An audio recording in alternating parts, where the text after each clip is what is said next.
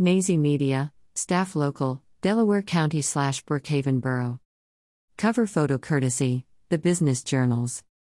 Don't forget to like and subscribe to our YouTube channel. 24-year-old, Delaware County EMT, Kevin Akeem Presley, from Philadelphia, had been charged with indecent assault, after being accused of unveiling the bare breast of a semi-conscious woman and taking photos of her in the back of an ambulance.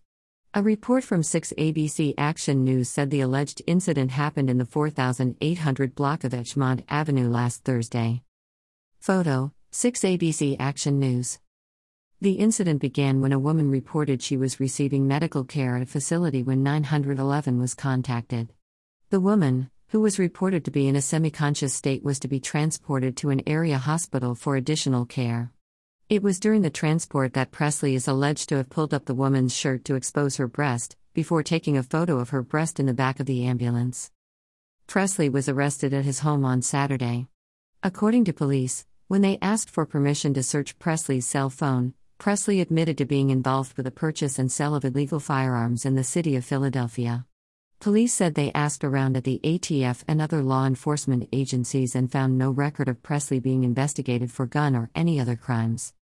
Presley is currently being held at the George W. Hill Correctional Facility on a $100,000 cash bail. There was no word on his next court appearance.